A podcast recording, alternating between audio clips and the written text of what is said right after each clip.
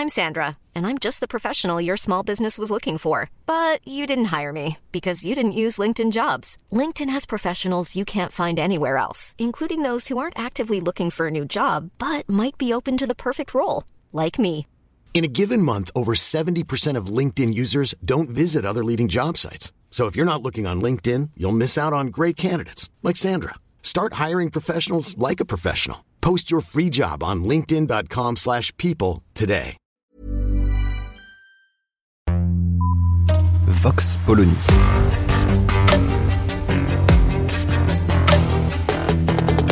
L'actualité vue par la directrice du magazine Marianne, Natacha Polony.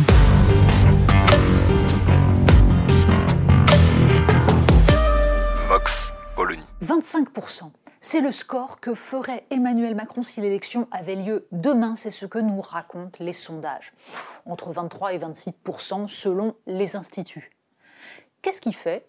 Que des électeurs continuent à croire en lui. Qu'est-ce qui fait que ce socle ne se réduit pas malgré les aléas, malgré les crises, malgré les virages aussi?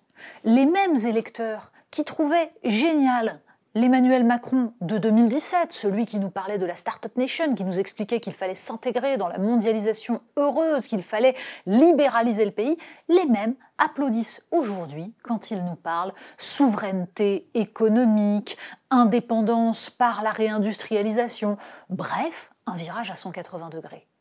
Eh bien, nous sommes allés à la rencontre de ces électeurs. Marianne a voulu savoir ce qui, chez les macronistes, les faisait adhérer au discours d'Emmanuel Macron ou plutôt à sa personnalité.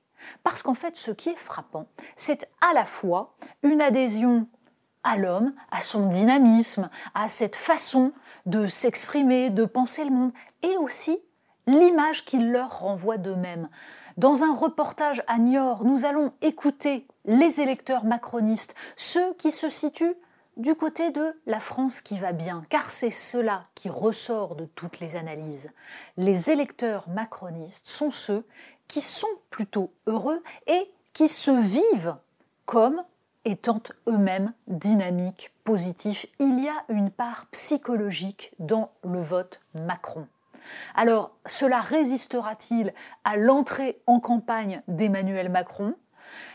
La défense de son bilan sera-t-elle convaincante? Permettra-t-elle de faire taire les doutes de ceux qui peut-être pourraient se dire que tout de même ce changement de pied sur autant de sujets mériterait qu'on s'y arrête?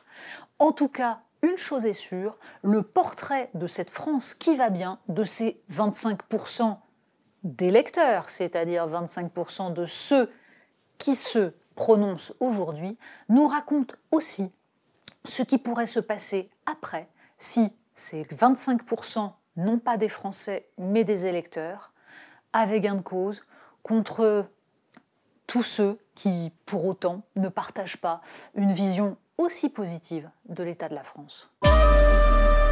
Vox Polony. Retrouvez tous les podcasts de Marianne sur les plateformes de streaming. Et puis les analyses, articles et entretiens de la rédaction sur marianne.net. Et surtout, n'hésitez pas à noter cet épisode et à nous laisser vos commentaires.